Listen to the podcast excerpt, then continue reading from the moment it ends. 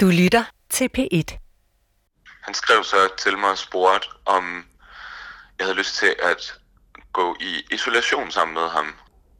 Han synes, at det kunne være mega, mega sjovt og mega hyggeligt og spændende at prøve at have mig med i isolationen nu også.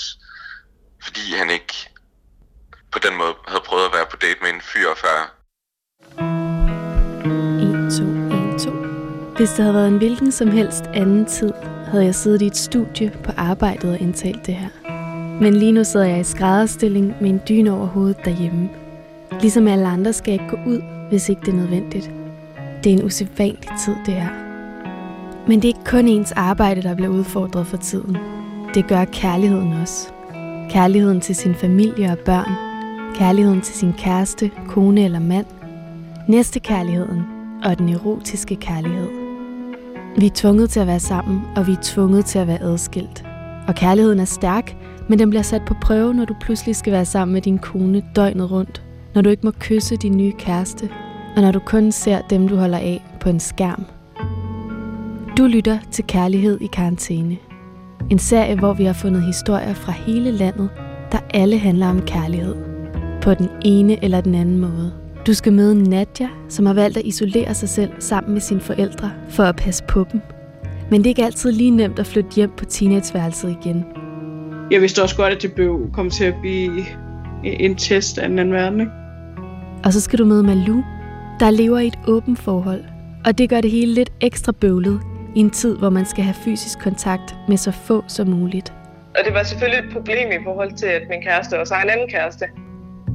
Ida var i karantæne med sin bofælle indtil for nylig, og det gjorde, at hun måtte ses med sin kæreste på lidt alternative måder. Det var sådan lidt surrealistisk, lige pludselig at skulle se hinanden igen. Og så er der Martin, der er begyndt at blive udsat for nogle ret usædvanlige scoretricks på Tinder. Så tænkte jeg egentlig, at jeg synes, at han var meget dejlig. Men vi begynder hos Maria, der har fundet næstekærligheden frem og bruger sin tid på at lufte hunde for dem, der ikke kan eller må i de her uger.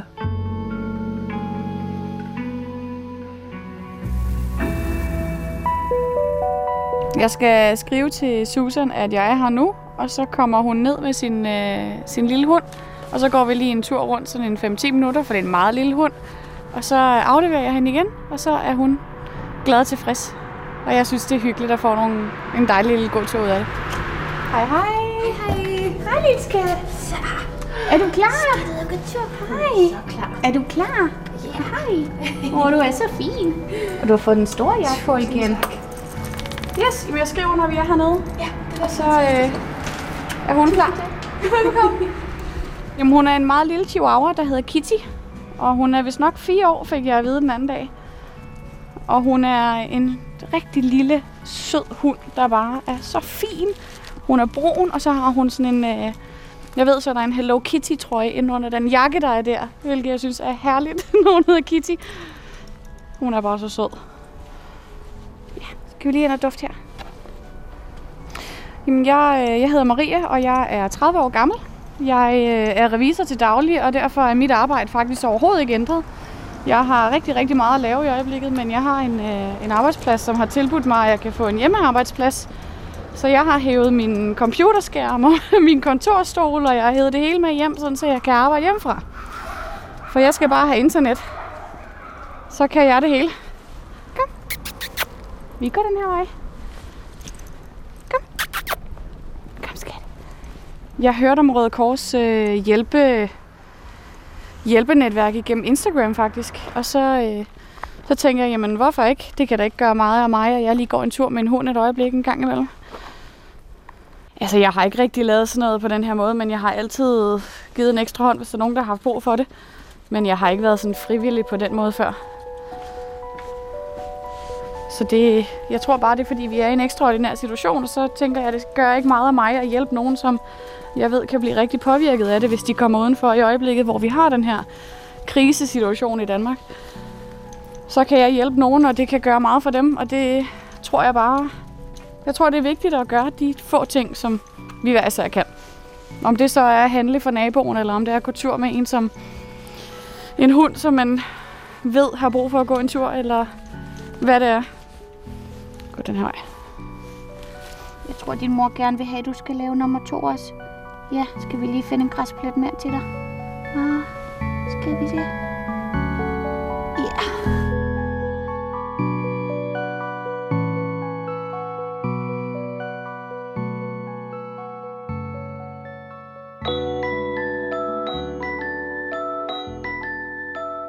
Jeg har faktisk været nødt til at sætte en post-it på mit spejl, hvor der stod husk at børste tænder, fordi at den første uge, der glemte jeg det hver morgen, fordi det ligesom er en del af min morgenrutine, at jeg gør det, inden jeg skal ud af døren. Og så blev det sent om eftermiddagen, og så øh, kom jeg i tanke om, at jeg fuldstændig havde glemt at børste tænder. Og udover det, så har jeg gået i øh, joggingtøj hele tiden, og kan slet ikke overskue tanken om, at jeg skal have normalt tøj på igen en dag. Mit navn er Ida. Og jeg er seksogtyve år, og jeg har en kæreste, som jeg har været kærester med i faktisk lige præcis to år på tirsdag. Det var i den uge, som der blev annonceret det her lockdown, der havde min roomie sådan lidt, hun var lidt forkølet, øhm, og besluttede sig at lægge sig syg for arbejdet. Så øh, læste vi rigtig meget. Vi læste på sindssygt mange forskellige hjemmesider og artikler om, hvordan man ligesom skulle håndtere det, når der så var en, der faktisk gik og havde nogle symptomer i retningen af det, som de beskriver som coronasymptomerne.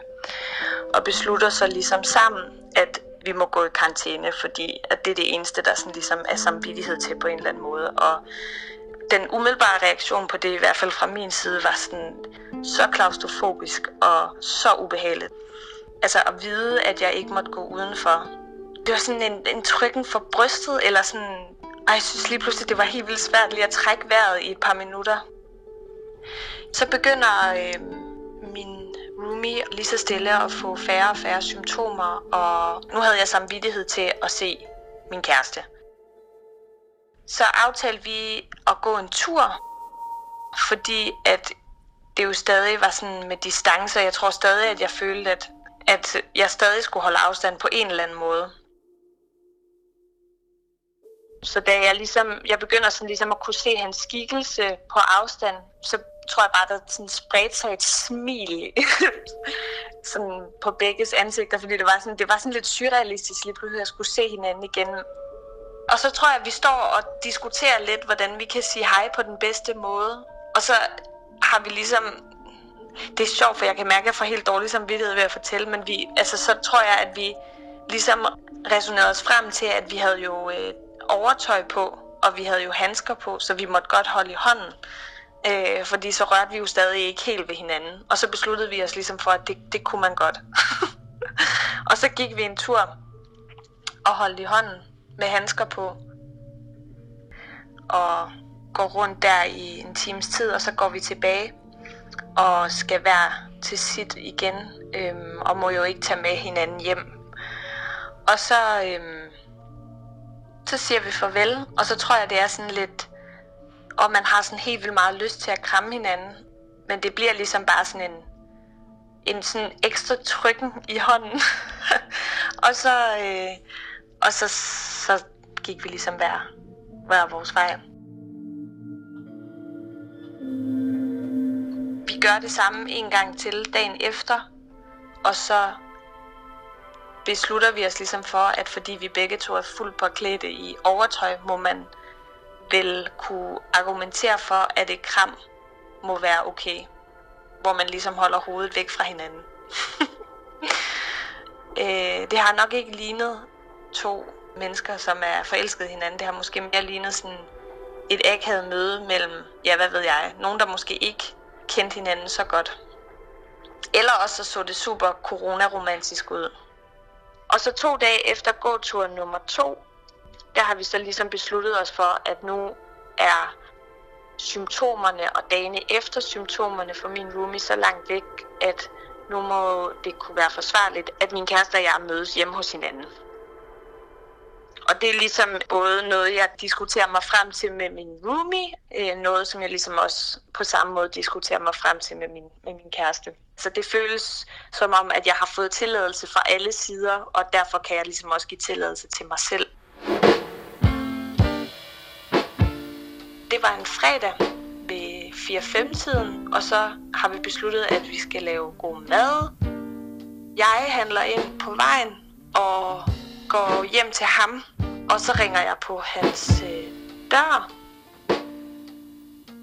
og går op ad trappen til tredje sal. Så stod han der i døren. Det er meget sjældent, han egentlig står og venter i døren. Tit så bliver man ligesom bosset ind, og døren bliver låst op, og så lukker man sig selv ind. Men han stod i døren, og han har sådan nogle pæne mørke krøller, som stod i rigtig mange forskellige retninger, og havde måske også sådan lidt sovekammerøjne, men smilede mega meget, og jeg tror faktisk, at det var sådan lidt... Jeg tror faktisk, jeg følte lidt, at der godt kunne have spillet sådan noget øh, musik, som man netop ville have spillet i en rom-com, hvor det var sådan super åh, reunion-agtigt. Og, øh, og så får jeg ligesom sat de der indkøbsposer ned, og så tror jeg bare, at det var sådan en kæmpe forløsning at få lov til at kysse, og også være alene. Altså det der med, at man ikke var ude i det offentlige, som vi ligesom havde været på vores gåture.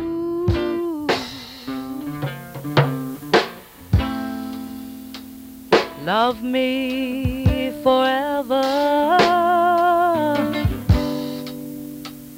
that's all I ask of you, and keep me around you, baby.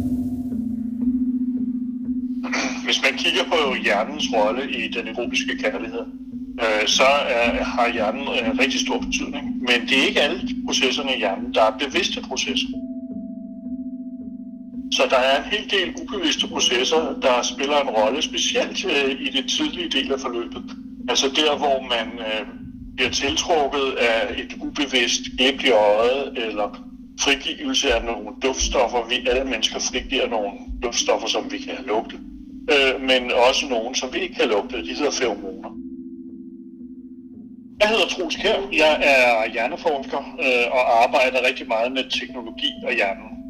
Øh, så de her feromoner er et meget, øh, meget udbredt, øh, men ubevidst styringsredskab, hvor øh, man kan tiltrække personer eller ikke tiltrække øh, personer. Så al, al den øh, tidlige øh, aktivering, den, den kan være ubevidst. Og så er der selvfølgelig det bevidste, det her det er en person, der har de rette former til mig, eller I var charmerende, eller hun virker rig, eller hvad det nu er, man, man tænder på. Og, og så kommer der den her voldsomme forelskelsesfase bagefter, i hvert fald i til. Og i den situation må man sige, at der spiller hjernen en, en kæmpe stor rolle, fordi hjernen fokuserer på den her person. Det er rigtig, rigtig vigtigt for dig lige nu. Og til gengæld vil der så være nogle andre ting, du ikke tager dig så meget af. Du opdager ikke personens fejl. Du får måske ikke tænkt langsigtet. Du lever i nuet. Og, og alle den her slags processer. Og alt sammen har det relation til jer. Kærligheden øh, er jo meget fin og romantisk og øh, beskrevet i fine digte og af filosofer.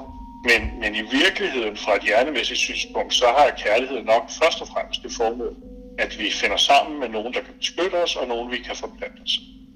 Der er lavet øh, en del studier af feromoner, øh, som øh, prøver at, at finde ud af, hvad, hvilken rolle spiller feromoner i vores kærlighedsliv. Og øh, noget af det, man har fundet ud af, det er, at øh, hvis øh, man lader nogle mænd gå med en t-shirt uden at bruge deodorant et par dage, så vil den lugte, og der vil være et bevidst lugt, men der vil også være feromoner og en form for ubevidst lugt. Og beder man så øh, kvinder om at vælge den t-shirt, de finder mest tiltrækkende, så vil de vælge en uh, t-shirt, der har nogle feromoner, som tilhører en mand, som har et immunsystem, der er forskelligt fra deres eget. Så der er altså tegn til, at uh, vi ved hjælp af feromonerne finder en partner, der uh, er forskellig genetisk set. Og det kan være en fordel for overlevelsen, fordi hvis man uh, forestillede sig, at begge to havde det samme immunsystem, jamen så var det måske rigtig godt til at bekæmpe virus, men ikke så godt til bakterier eller svampe, eller hvad ved jeg. Øh, og øh, det bedste barn ville jo være et, der var i stand til begge dele.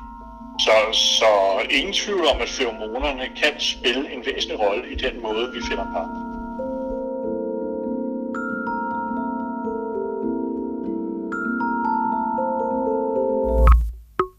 Vi er et øh, polyamorøst forhold, og det gør selvfølgelig, at når der er øh, lockdown, så øh, har vi selvfølgelig skulle overveje, hvordan vi kunne prioritere mellem vores andre kærester. Under coronakrisen har det jo handlet meget om at undgå smittespredning og bryde de her smittekæder. Og det var selvfølgelig et problem i forhold til, at min kæreste også har en anden kæreste, han gerne ville se. Og der havde vi sådan lidt nogle overvejelser, sådan trade-offs mellem, øh, hvad det ville give ham og mig, at han så en anden. Jeg hedder Malu. Jeg er seksogtyve år, og jeg læser statskundskab på Aarhus Universitet, og jeg bor i Aarhus. I en øh, treværelseslejlighed med min mand, Alex. Og nu er det jo så min mand, der har en anden kæreste, så vi har haft nogle samtaler om, hvor meget han ligesom skulle se hende, eller om han overhovedet skulle se hende. Jeg tror, vi begge to var sådan lidt øh, forvirrede og i tvivl om, hvad det ville betyde for os. Og så besluttede vi i første omgang bare at ville aflyse alt, og så ville vi ligesom tage den dag for dag, som der, vi vidste, der ville komme flere og flere meldinger. For mit vedkommende, der har jeg egentlig ikke noget mod ikke at se folk andet end på en skærm. Men jeg tror for min kæreste, der ville det egentlig betyde ret meget. Særligt, fordi vi jo godt vidste for sig, at det bliver ikke to uger, det her det kommer til at være måske to måneder. Og der tror jeg, jeg tænkte, at så gav det ikke nogen mening at, at begynde halvvejs at stoppe en kontakt, eller, eller tage den op halvvejs, eller et eller andet. Det, jeg synes var svært ved at skulle have den samtale om, hvor meget vi skulle se andre partnere, var det her med, at fordi jeg bor med min mand, så kommer vi jo automatisk til at, at, at ses hele tiden. Men det betyder jo også, at, at han jo så ville få nedprioriteret sit andet forhold.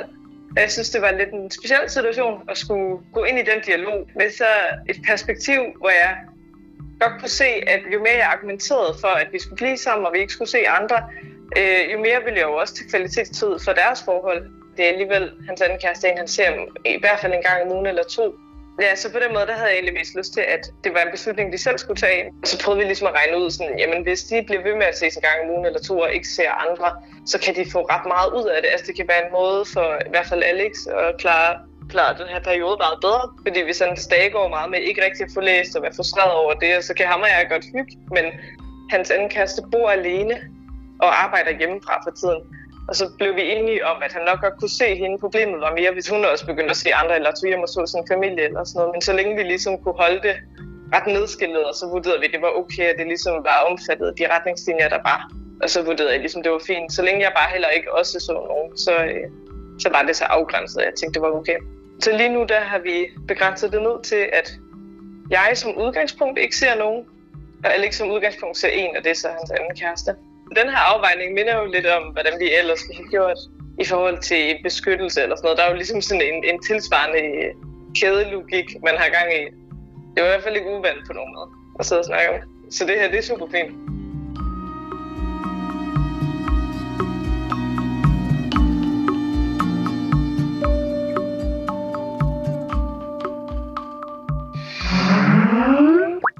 Hej, jeg hedder Nadja. Jeg bor i Vordingborg. Og jeg er taget i isolation sammen med mine forældre, fordi at min mor har kol, og min far han lider af diabetes og svage lunger. Skulle de begge to gå hen og blive syge, så kunne de ikke tage sig af hinanden, fordi de begge to ville blive meget hårdt ramt, i og med at de er i risikogruppen begge to. Øhm, jeg er diagnosticeret med med tre forskellige typer angst. Og det er meget sådan med, at man også går over, sådan generelt bare er angst for, for ting i hverdagen, og specielt når sådan en ting som coronavirus netop sætter ind. Jeg gjorde ligesom op ved mig selv, ved, hvad, hvad jeg ville have mest angst over, om jeg ville have, altså, hvis jeg sad et andet sted i isolation selv, og jeg vidste, mine forældre var alene begge to, så ville jeg ikke øh, have et øjebliks fred og ro. Men altså, det er trængt. Min mor, hun vasker tøj på en måde. Og jeg vasker tøj på en anden måde. Og så kan vi godt være sådan lidt om, altså for fanden. Det betyder jo ingenting, men det er sådan nogle små stridigheder, som så kommer til udtryk, fordi at man knider op og ned af hinanden. Og, og, og det er jo til at grine af bagefter, ikke? Men lige det øjeblik er det det vigtigste i verden. Så vi har haft diskussioner. Altså, det er sådan nogle ting. Og jeg tror, at når, når, når man ikke er her, så er det jo sådan nogle ting, de går også med hinanden, ikke? Altså, så er det sådan noget, de brokker sig over. Hvorfor, hvorfor har du sat min kop til vask? Eller det skulle jeg bruge? Eller hvorfor du ikke skyllet de tallerkener, inden du satte i opvaskeren og alt sådan noget, ikke? Og sådan noget ting er man jo ikke vant til, når man ligesom bor for sig selv. Altså der gør man sgu bare tingene, der bliver det gjort. Der er ikke noget brok, fordi man kører sit eget øh, show, ikke?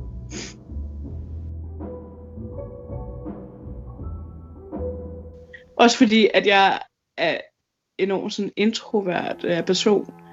Øh, så det der med at kunne få lov til at lukke mig inde og have min egen hole, hvor jeg kan læse bøger, og hvor jeg bare kan få lov til ligesom at være mig selv, det betyder rigtig meget for mig. Så altså, selvfølgelig var der ikke nogen tvivl om, at jeg ville komme hjem og passe på mine forældre, men jeg vidste også godt, at det blev kommet til at blive en test af den anden verden, ikke? Uanset om huset havde været enormt, så tror jeg, at i de her tider, hvor at man går meget op på hinanden, der tror jeg, at alt ville have følt som et hønsehus. Altså. Men på den anden side, så... Altså, man ønsker sig jo ikke andet.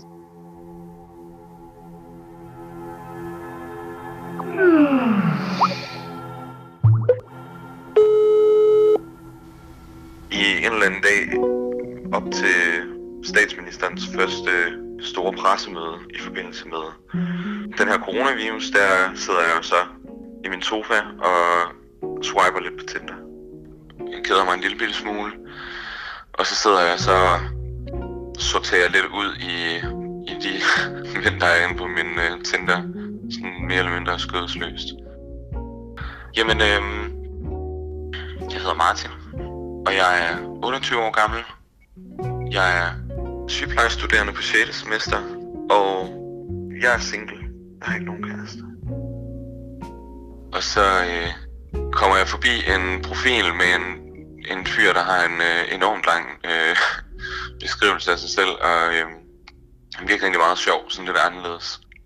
Og vi matcher, vi begynder at skrive en lille bitte smule sammen, og det går egentlig hurtigt op for mig, at han ikke er en fyr, som dater andre fyre normalvis, men havde egentlig gået med tanken i en periode. Og øh, vi skriver sådan lidt ind i hinanden, og øh, han skrev så til mig og spurgte, om jeg havde lyst til at gå i isolation sammen med ham. Han synes, at det kunne være mega, mega sjovt og mega hyggeligt og spændende at prøve at have mig med i isolationen nu også, fordi han ikke på den måde havde prøvet at være på date med en fyr før, han, men det var, han synes også, det var noget grænseoverskridende. Det var også sådan lidt en, jeg, jeg, altså jeg synes jo, sådan nogle skøre idéer øh, er meget forfriskende, og øh, altså, det, det, jeg synes, det kunne være sjovt. Jeg var også sådan lidt, jamen, nå, altså hvordan skal det egentlig lige fungere i praksis, og jeg skulle sidde i en eller anden fremmed lejlighed ude på Østerbro og være i isolation med et menneske, man dårligt ved, hvad hedder. det, det var alligevel sådan, jeg tænkte, jeg tænkte, ah, det er måske alligevel lige modigt nok, Martin. Hvad er det lige for en, hvad er det lige for en rum? Det bliver, bliver det sådan noget med, at man, så knalder man bare helt vildt meget, eller øh, for at få tiden til at gå, eller får man gode samtaler, eller hvad så, hvis der slet ikke er nogen kemi, og man bare sidder der? Jamen, øh, skal vi bare, skal vi bare blive ved? Nu var det jo det, vi havde sat os for, eller... Altså sådan, jeg tror, og det var nok også lidt den uvidshed omkring, hvad, hvad kommer der lige til at ske øh, i det projekt, der måske gjorde, man tænkte, ah, nej, det lyder sjovt. Altså, da jeg så hans billeder, tænkte jeg da, at han så rigtig sød ud. Han har sådan lidt, sådan lidt, lidt, lidt langt, øh, mørkt, krøllet hår. Og øh, han havde også sådan nogle lidt, nogle lidt sjove billeder, hvor man kunne se, at han ikke tog sig selv alt for seriøst. Og det synes jeg egentlig også var ret dejligt. Og så sammenlagt med altså den idé, han havde fået, og sådan en lidt sjov måde at formulere ting på, så tænkte jeg egentlig, at jeg synes, at han var meget dejlig. Men at skulle være i isolation i, f- i fjorten dage sammen, kontra bare at se et billede inde på Tinder og tænke, at han ser da meget sød og sjov ud. Der er måske også lidt et stykke, føler jeg. Eller hvad? Jeg ved ikke, om han, øh, om han nogensinde fandt nogen. egentlig gået og tænkt lidt over det. Vi har bare ikke lige helt fået spurgt, men det skulle jeg da helt sikkert gøre. Men altså, er der nogen, der vil sige ja til det? Det, øh, det ville der måske nok være.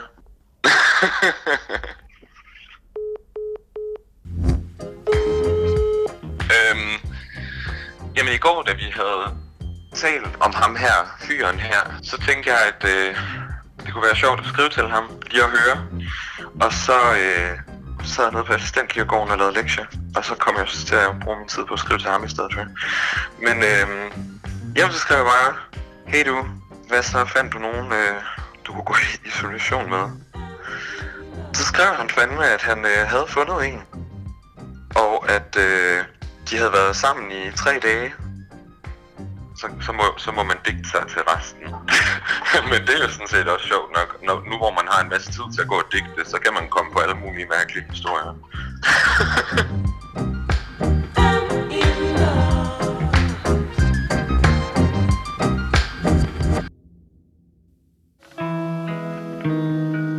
Du har lyttet til tredje og sidste program af Kærlighed i Karantæne. Programmet er lavet af Nicolas Stubb-Thomsen, Mads Peter Kynel, Anne Pilegaard-Petersen, Mikkel Rønnerøv, Lukas Francis Klaver og mig, jeg hedder Celine Klett. Rune Spar-Gertsen er redaktør. Og husk, hvis du ikke har hørt de to første programmer, kan du altid finde dem på D R punktum d k eller i din podcast-app.